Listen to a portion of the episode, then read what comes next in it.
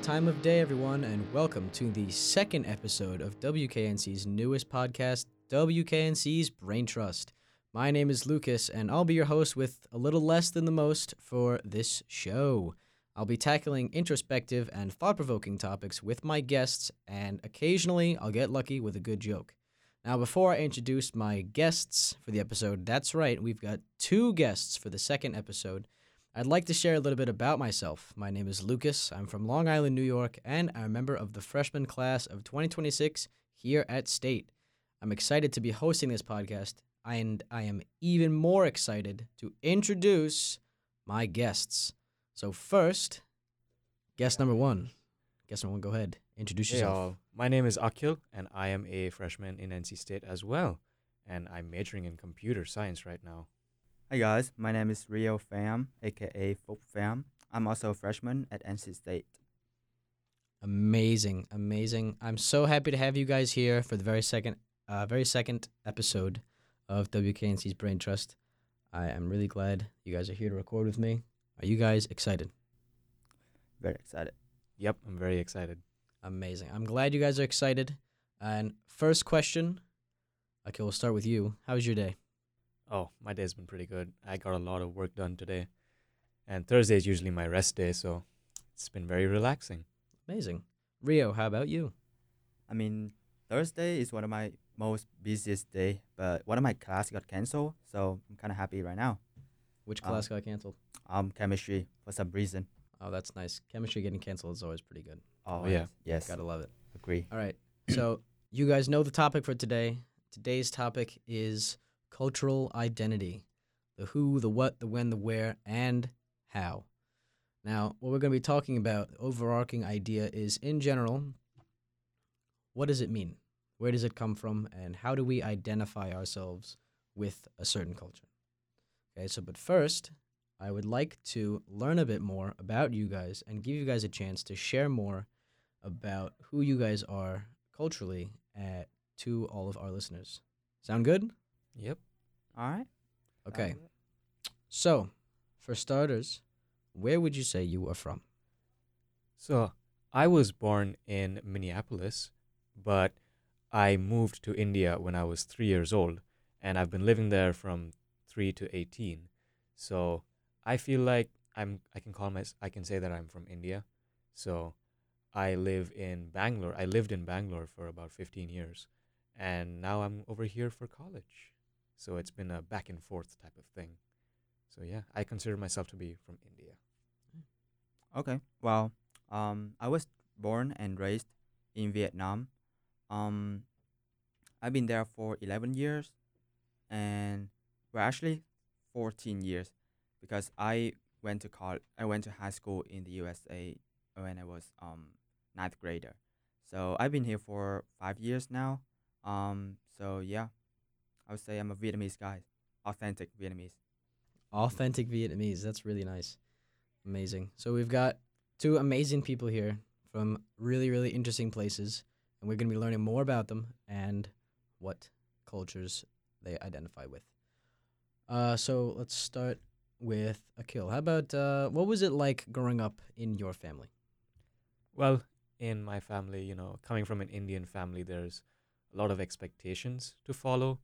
There's really a strict set of rules when it comes to, uh, you know, how you act around the house, how you are with guests, how you study, how you treat others, and th- there's a lot of expectations, is what I would essentially say. And, you know, the the rules to follow essentially were like, you know, going to bed on time, making sure you wash the dishes every once in a while. You know, when you meet guests, be polite, offer them something to eat, offer them something to drink. That's the kind of thing I was taught to be doing with when I meet new people. Just be kind and make sure you always help others out. And essentially, uh, you know, like just make sure you study well.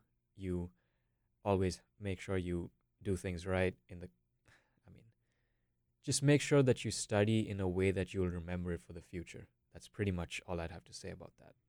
So yeah, that's that's how it was like growing up. Yeah, so just you know, be productive when you're studying, be polite to guests. Very similar to uh to what I learned as a kid. Yeah. But Rio. Well, Vietnamese culture, we also have a. I personally, I grew up in a pretty strict family. Um, my parents are both businessmen, so they don't have that much time spending with me. But they all have like rules applied on me because they want me to like grow up as a you know successful kid that like like them. Um, but because they don't have that much time with me when I was younger, I mostly spent with my um spend time with my babysitter, and she was probably like one of the most closest one to me. Uh, and then but it's not that my parents don't love me, but it's just you know the time don't allow them to do that. That's excellent. Thank you guys for sharing. Um, now, do you think that your upbringing at all really like affected? How do you think it uh, affected your outlook on parenting in general? Well, in uh, in my opinion, for parenting, uh, some things I would agree on that my parents did right, making sure that I was always kind, you know, all all the things which I've mentioned before. But one thing I would maybe disagree on is the amount of expectations. I mean, it's it's already there, and it's understandable because you know it's your child. You want him to do well, and for, it's for the sake of your own child to do well that you want to have high expectations. But it reaches a point where it becomes sort of stressful for the kid to try to reach those goals because it's been it's been very common, at least in India, that you would have to, uh, you know, get this much this much of a grade or get this high of a high paying job or you know graduate from this very prestigious college. It's like it's not it's pretty uh, competitive and you always get compared to with your you know uh, friends family cousins however it may be.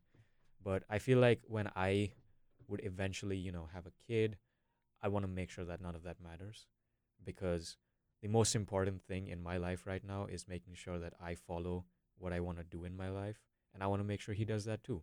So not forcing him to go into engineering which is like a very common thing for indians is something I'd want to make sure, you know, I don't force on him or her. I want to make sure that, you know, he he still has good habits, he still has a good education and uh, and he has time to explore for himself. Make sure that they can, you know, uh, be who they want to be. That sounds wonderful. Sounds like you're going to have a very well raised, well raised kid, whoever the lucky lucky one may be. Yeah, I hope so because I feel like, uh, you know, we I may say that I'll do all these things. I don't know. It might change in the future because we are forced to sometimes limit them in what they do, but you know, hope it's it's all in good. Uh, it's all in good measure for them.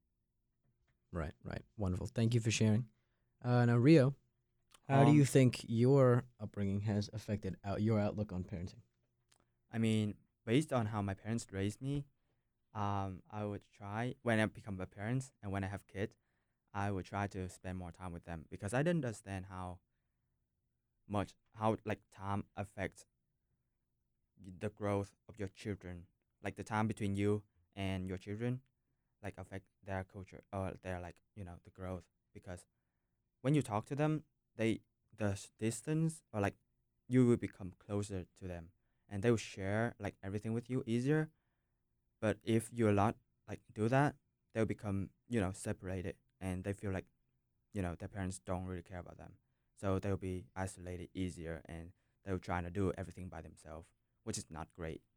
So I try you know to spend more time and become like like a best friend informally to like you know understand their life better in order to like solve their problem if they need help or you know be a person next to them whenever they need me or like cheer them up whenever they you know falling down you know all those kind of thing Yeah, so just be supportive, be there for Mhm. your kid, you know, be involved, yeah be present, give yourself time to actually get to know your kid. mm-hmm. yeah Right. That's uh that's ve- definitely very important, I would say. Uh, now, while we're still on the topic of family, Akil, would you share with us some of your family's traditions, if they have any? Well, we don't exactly have many family traditions, but we it's sort of it's more over over a religious uh matter. So almost I think uh basically every year, you know, we go down to uh, a sacred place called Tirupati and it's the home of Shirdi Sai Baba. Actually, never mind. Shirdi is the home of Shirdi Sai Baba, the God that we worship, and we make it a task pretty much every year to go there uh, once a year just to visit the God in that temple in particular. You know, we always want to make sure we get His blessings and get His prayer and send our prayers to Him over there in particular. And uh, just like that, there's also a few other places, like I just mentioned, Tirupati, uh, Tirumala, and there's a lot of other places where we go. We spend like four or five hours hiking up the mountains just to reach a temple that's you know filled with that's literally in the sky with clouds like floating through it, just so that we can uh, you know worship the gods in a place that's sacred. That sounds like a very nice walk. I'm not gonna lie, with the clouds surrounding it and everything. That sounds like a lot of fun. Oh yeah, absolutely. I mean, the hike up there back then was manageable for us, but considering that our parents are pretty old now, it's it's a it's like a really long process to even get up there in the first place, because it's like thousand steps up there. That it's a lot of steps. Oh my, wow. Yeah, like a thousand Yeah. steep steps. And Ooh. yeah, another thing I would say about family tradition is essentially just making sure we're with each other during festivals. This would be uh, with uh, Diwali, Dashera, and pretty much uh, any other major festival that we celebrate. We always want to be as close to our family as possible. And even if our family, some of them isn't, some of them live in the U.S., some of them live in India, we always video call and make sure you know we're with each other during that time because it's a time of celebration. Thank you very much for sharing, Akil. And Rio, I'm going to pose the same question to you. Can you tell us about some of your family's traditions, if you have any? Well, in Vietnam, every house there is a small altar, and we use that to honor the beloved one who already passed away in the past, or technically our ancestors. Um, every year, every family members we gather at one house, and we will have um like a dinner together to honor that person. So, such as my grandfather who was hundred years old, um, he passed away two years ago in December. So this December coming up, everyone in my house on my dad's side will gather at my house, and we will had uh, we will have a dinner together and worship him. Um, yeah, that's pretty much in every household in Vietnam. Besides that, um, Tết family is a big thing in Vietnam. It's like a traditional one. Uh, it's like a, a festival one, and w- every house has the tradition of going to pagoda to worship and to um pray the god to gain the uh, you know the blessing from them. And my family, we we go we normally go to a um pagoda on the mountains as well, but it's not the mountain is not as high as Akil's um pagodas yeah. where he normally goes to, but it is also on the mountain, and um, we go there every year in about in around January or the beginning of February because that's when Tet festival is. That's when Lunar New Year is, and yeah, it's been great. We have been keeping up with it every year. We haven't missed a year yet. That's amazing. Gotta love consistency with tradition. I mean, if without consistency, can you really even call it a tradition? Yeah. All right. Uh, so now let's move away from your families and let's talk about you guys. Start with Rio this time. All right. Are spiritual or religious beliefs important to you? Not just your family, to you personally. Um, to me, I would say I'm a person who believe in science more than like spiritual thing. Like I, I would believe it if I see it happening, like in front of my face, in front of my eyes. But there is something that science cannot explain, but it does happen. So, um, like we normally go to pagoda, even though we don't even know or none of the scientists have proved that God exists. You know, or like my God in the Buddhist exists. So, but we still worship them. So I think it's it's it depends on people. But personally, I would say I'm ninety percent science, but ten percent spiritual. I do believe in some some part, like you, you know New Year. I I want I need the blessing, so I would still go to the pagoda and pray, and even though I may not get something, but it just it comes from the bottom of my heart.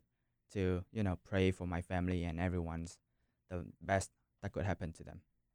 Right, right. That's uh, that's very very sweet of you to still be considerate of others, even if not, even if you're not religious or anything like that. Even if they are religious, you're still considerate, just out of the kindness of your own heart. Mm-hmm. Amazing. Yep. Now, Akil, how about you? Per, to you, not just to like your whole family. Like, if you were to say, sit down and say, "Am I a religious person?" What would you say? Are those beliefs important to you? Well, it sort of aligns the same way with uh, Rio. I do believe in science a little bit more than I do believe in God. And it doesn't mean that I'm an atheist. I do still believe that there are some things, you know, which can be explained by science, of course. And, uh, you know, just I feel like the same thing with celebrations is in line. Uh, I do it not out of courtesy, just because I know that although it may not exist, it's just nice to know that you can depend on something and make sure that you know you can just give your prayers knowing that maybe somewhere over there it will be heard. Now of course not all the not not, not everything that we wish for will be granted but you know it's nice to know that we can rely on something that maybe does not exist maybe does exist. It's just something to always look up on just knowing that you know it's there. And i feel like you know with my family especially there's a lot of uh there's a lot of belief in god uh there's a especially like one of my cousins uh, she prayed for almost 60 days prior to a very major exam of hers that decided what college she got into in india.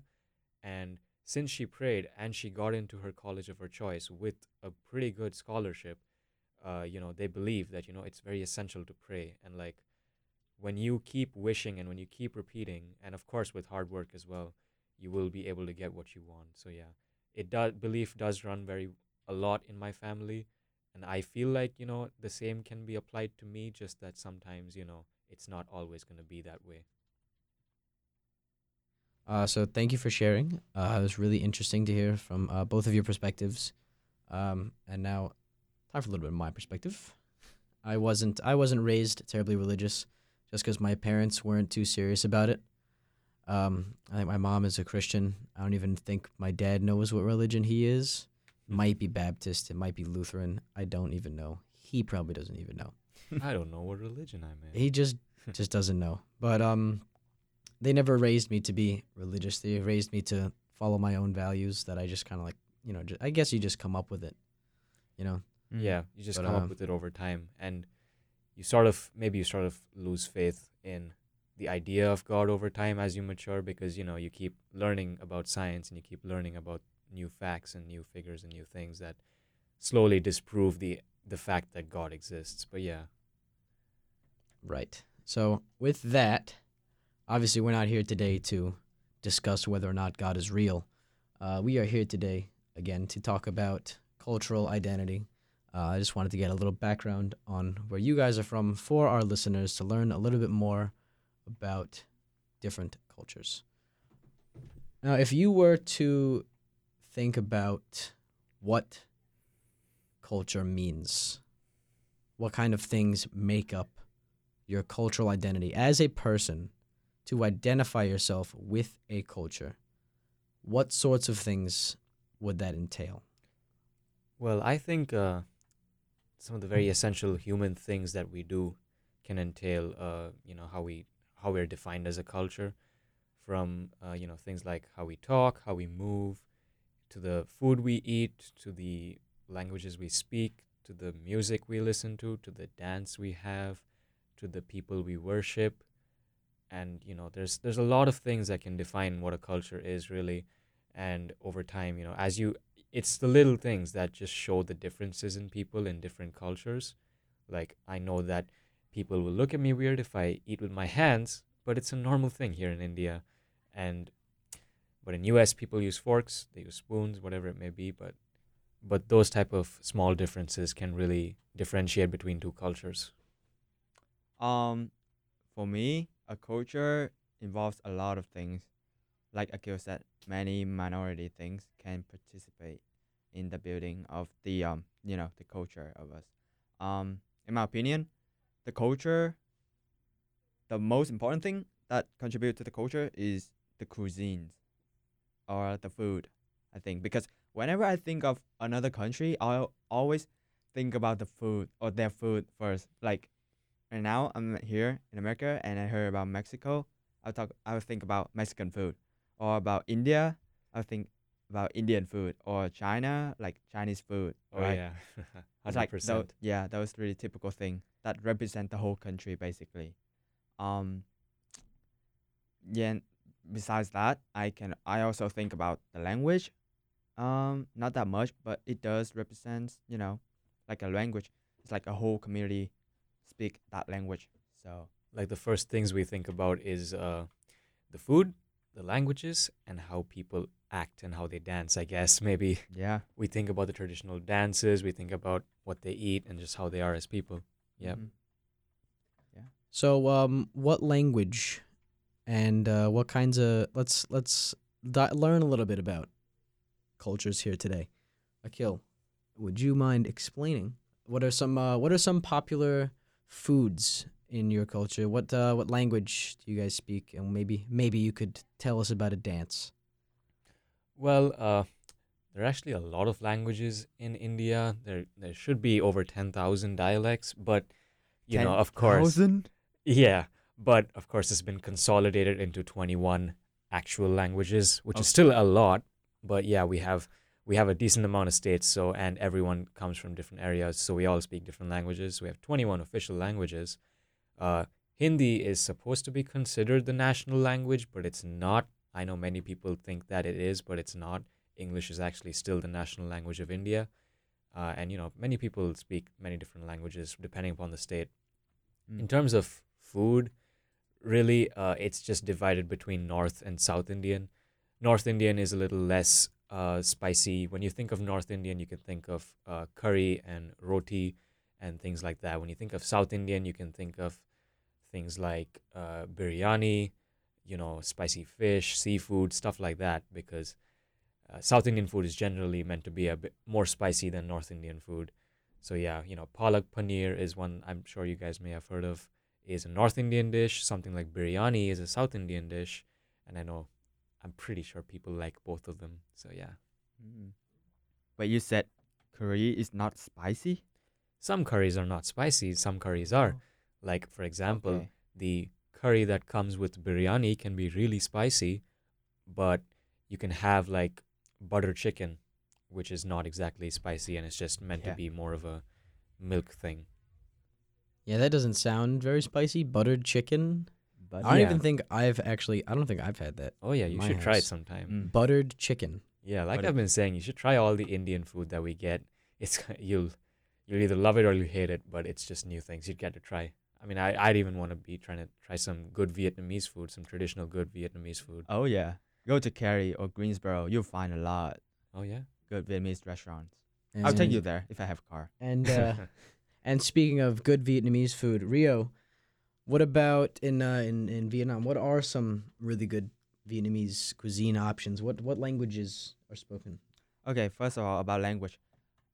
Vietnamese is the main language. Well, I don't know if that is like you know clear or not, but Vietnamese is like you know a thing. But bes- because we have um about um more than fifty dialects, and the main one we don't really have a name of that, so I just gonna call it Vietnamese. Um, that's what I'm speaking. And my family's. Uh, what about some popular Vietnamese dishes? We've learned all about Indian dishes. I know all of our listeners know all about uh, greasy hamburgers and French fries. Gotta love onion rings, pizza, all this other yeah. American dishes. We'd call them hot dogs. Who knows what's in hot dogs? That's not what we're here to talk about. I think that'd be a very scary conversation. At least Topic what's for another day. what's what's in a hot dog. Um, so we obviously our audiences know a lot about um American dishes. Um, what about some uh, Vietnamese dishes? Um, okay, talk about Vietnamese dishes. You cannot not talk about pho, the best noodle soup ever. Basically, it's rice noodle, um, with broth made of bones, um, like a, you know, beef broth, and they put meatball and beef. It depends on which kind of meat you want to put in there. You can use beef, you can use chicken, or you if you want if you're vegan, you don't even need them. You can just put herbs and veggies in there, and add some sauce into it, like um sriracha, um, the um like black sauce that I cannot remember the name right now. Is that Um, soy sauce? It is not soy sauce. Is it like a like an eel sauce? Um, it's dark color. That's all I remember right now. But it's not. It's really like milky. I would say, or like not milky, but it's like really thick. But that I think that would be more like an eel sauce. Yeah, that- possibly. That could be it. Okay. Yeah.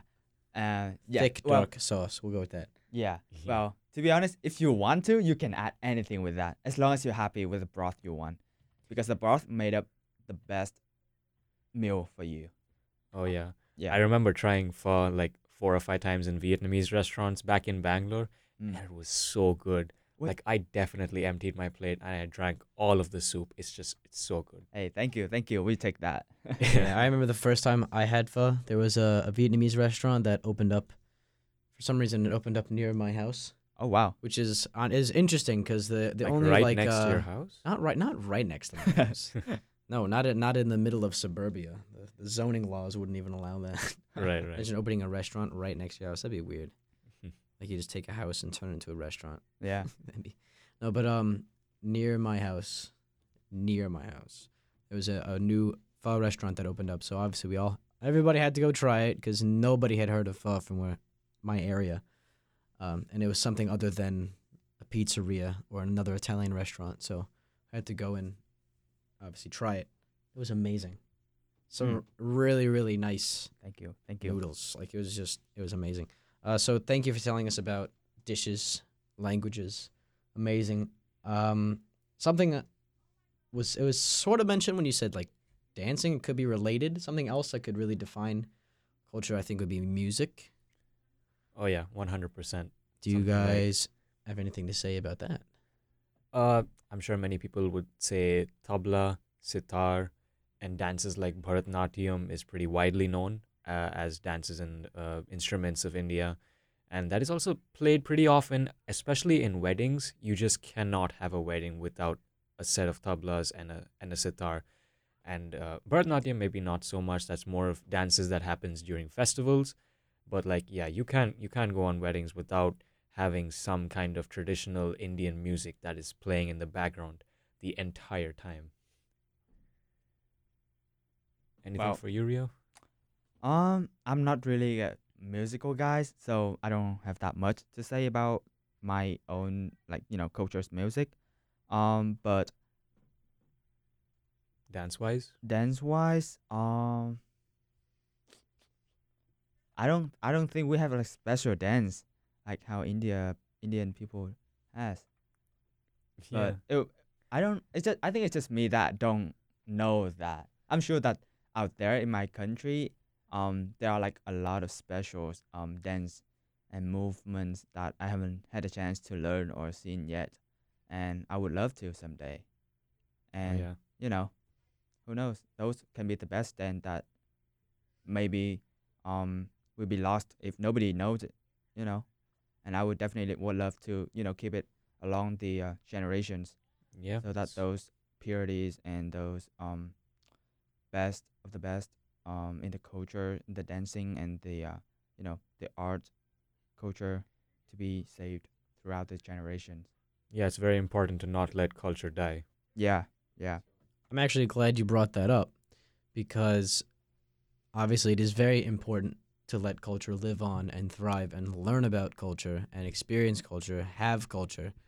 And the question I have for you guys is how would you say people identify themselves culturally? So there might be I know there might be a lot of repeat because we've been talking about uh your cultures uh this whole time, but to really hammer in the point of the episode, uh, to really bring in the thought provoking aspect of this podcast, because after all, we are WKNC's Brain Trust, the best and the brightest, talking about cultural identity today. Um, the whole point is to think about how these cultures are kind of how these are imprinted on people and how these people get their identities culturally specifically? So yeah, I mean, primarily it has to do with behaviors and mannerisms. It's just about how people act in their own way, I guess. Back in India, you know, you would have to treat elders with respect. You'd always have to bow down to their feet. You know, there's there's a bunch of things that we do that really just show who we are as a culture, and the way I guess you could define yourself as you know being part of the being being who you are and being in your culture is just about how things go about in your day-to-day activities. Really it's just about you know once again eating with hands or instead eating eating with forks or spoons. And like there's a bunch of other things i could say you know. Whenever we have guests over well the guests would always uh, bring us sweets because they feel like you know you can't you can't enter someone's house without a gift without a present or something like that. Whenever you enter the room you whenever you enter the house actually you always have to take off your shoes or your chappal or whatever it is you're wearing or your sandals is, is what you call them here. And what else do we have here? Uh oh yeah one very controversial topic i always remember talking about is whether we wash with the bidet or we wipe with toilet paper when we're pooping. And I feel like so many people say, why do you use a bidet to wash? Why can't you just use toilet paper? Like those kind of things really just define who you are as a person culturally. Like I personally would prefer to use a bidet, but I'm stuck here using toilet paper because I have to. Same situation right here. Oh yeah. You use a bidet as well? Yes, we do. Told ya. because toilet paper can cause problem. toilet for the paper doesn't toilet. get everything out. Bidets can. You don't know. Have you tried it? No, I have never used a bidet before. No. Yeah, that, you'll see the difference. Don't worry. You Just try a bidet once. yes. Uh, so it's definitely a very interesting point to bring up about the bidets. I did know about that. Actually, I did know about that already, but unfortunately, I've never, I've never, never been given the chance to use a bidet before. But then again, that's just another, another little difference In culture. between between cultures. Uh, so Rio, I'd love to get your perspective on how do you think people identify themselves culturally. I know you brought up something about um, how it's important for culture not to really like die. Uh, it's important for generations to continue passing down the knowledge of their history, of their traditions, so that culture doesn't die, so that culture can be passed on.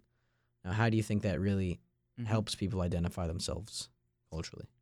Well, in my opinion, people identify themselves based on, you know, like Akil said, their mannerism and the traditions that their family and themselves are following right now. So, let's say there's an example. Um, my one of my cousins, she was born and raised here in America, but her parents are Vietnamese. So, what do you say? she's gonna identify as Vietnamese or American? Well, I asked her that question before, and she said she would be Viet because everyone surrounding her are Viet people, and she themselves enjoy being Viet too. So I think it's really a personal preference that the culture they identify themselves as. Um, you know, there can be a variety of factors that contribute to that but mainly is their choice to pick. Uh, that's definitely true. Family definitely has a very big impact on how you identify yourself. Now, would you guys say that, I mean, aside from some uh, religious things, would you guys say that there's anything between like you and your parents? Do you think there's anything different about how you would identify yourself culturally compared to them? The only thing I'd say I would uh, differentiate between me and my parents, if I if I were identified culturally, is just the how much I believe in God, really, because they believe in God uh, much more than I do, and uh, as we stated earlier, I'm not really I don't really believe in God that much. Not I'm not trying to offend anyone here, but Like that's just what I feel and just that's just what I think. And I think that's the only difference between me and my parents and how we identify culturally. Otherwise, we're happy to identify ourselves as Indian. We're proud to be Indians, basically. Uh, definitely, I'd agree. Uh, good for you, of course. Definitely, you should be proud to be who you are. Uh, and Rio, same from you. Uh, but would you say that there are any any like cultural differences between you and your parents? Oh, definitely because of the generation gap and the age gap as well. Back in the day when my parents was born, it was still during war time, but now we are in peace time, so obviously our beliefs would be slightly different, if not totally. Um, let's say in my family, my parents, like Akil, um, my parents are also really believing in God, um, or Buddhist. Um, I'm on the other hand, are not really into that type, um, that you know religious type of person. However, um, my parents, they know the difference between us, so they also trying to you know get to know, um, what my generation look like, and they try to understand how we act and you know the uh that how the teenagers life going on so that they could you know understand their their children better so i would say that's not there is a difference but i will admit that there's effort from them to try and you know to shrink that difference and make our relationships shorter and become best better That's nice. So obviously, family has a big impact, especially generational differences, like literally born in a different time. Um, and obviously, even though cultures come from you know shared uh, heritage, shared uh, food's a big one, music, traditions, things like that. mm-hmm. Definitely, I would uh, throw it in there that uh, location definitely has a big impact. Um, although the three of us may all be going to NC State, we have very different outlooks on life, different perspectives on certain things. Like I have never used a bidet before. Um, I like using a, a spoon and a fork, um, and things like that. There's just other differences that you were saying before, Akil. There's minor minor differences that really kind of do shine. They don't really become as minor anymore. yeah, in just regards because of the to uh, differences. yeah, in regards to location, really, uh, the U.S. has so much space. there's just there's so much like- going on too. Like like back in India, every corner you turn, there is a house, there is a restaurant, there is something, there are people. But in US, I see so much of free space and I just keep thinking, what if Indians had all of this land? What would we do? right? Like there's there's so many different like regions. Like there's there's a lot of different there's there's multiple regions of of the US that actually allow it to be culturally different. Like I am from Long Island, New York, which is even though so close to the actual city, culturally n- it's not exactly the same. Like I live in the suburbs. I live in the suburbs, not in the city. So just the, my way of life, it's it's slightly similar, but it's just it's not the same. You know what I mean? So definitely, geographic location definitely helps as well. Like like we were saying, you guys both have to go up mountains to go to To your go to the go to a, temple. go to a temple, go to a wherever you got to go to pray. I can go down the street. I, can go, I can go down the street to uh, a church and go there. Like I don't have to go up a mountain, but definitely geographic location would have a lot to do with it. Uh, so to end our conversation, because we're getting to about that time, wow do you guys have any other interesting things you would like to say about your cultures? Anything else interesting you'd like to toss in, just as some little fun facts for our listeners? Oh yeah, there's a lot of things I can throw in there. How about top three? Top 3. Top three. Mm. There's there's a there's a type of uh, food method to follow. Like there's vegetarian, there's non-vegetarian, there's vegan, but there's this special uh, type of uh, thing called Jain culture, and Jain culture essentially means you are not allowed to eat anything that's come from the ground below. So that literally means you can't eat potatoes, onions, or anything like that. Let's see, what else do we have as restrictions? I'm not Jain, but I know a few of my friends who are. But they don't eat meat, they don't eat fish, eggs, vegetables, animal ingredients. Basically, anything, only food that's above the ground is considered something they can eat. So if it's like an apple tree, they're not even supposed to pluck the apples. They have to let the apples fall down naturally, then only are they allowed to eat it. That's one of the interesting facts I think uh, most people don't know about. The second thing I want to talk about is the stereotypes. Not everyone who calls you from India is a call center scammer. That's I know that might be a little bit uh Oh my god. Like a stereotype. Whoa, like- I'm so shocked. That's so Yeah, terrible. Like that's pretty much what everyone thinks, but in reality, that's a super small percentage of India, and uh, you know, don't view India in that mat- matter. Like we itself hate all those people who are doing all of that because it just sheds a bad light on us. That's one stereotype I think. Right, so uh, you you don't like them the same way that yeah, we don't like we them. totally same the like same way that we make uh, YouTube videos like, oh wow, scammer gets pranked kind of thing. Like Yeah. No, no, no. I I feel like uh, a lot of uh, like we also hate them and funniest thing is we don't even get calls from them. Just Indians just don't get calls from them. Only Americans or only British people like only people from those regions will get calls. But yeah. Uh, and finally, I think the last thing uh, there is that is an interesting fact. Uh, yeah, I mean, this very general geographic facts is that there's like over 1.4 billion people in India. There's 28 states, I think 29 now. There's like over 200,000 dialects that's possible to speak. There are people everywhere you go. The food is very uh, different and very uh, varying from place to place. And overall, I just feel like, you know, India's a great place and we can, we have a lot of things that define who we are in many different ways. amazing. Thank you for sharing. And Rio, let's hear some fun facts from you. Fun fact from me. Well, as you know, Vietnam is a tropical country, so we have quite some interesting fruits that people here may or may not heard of it. One of them is durian.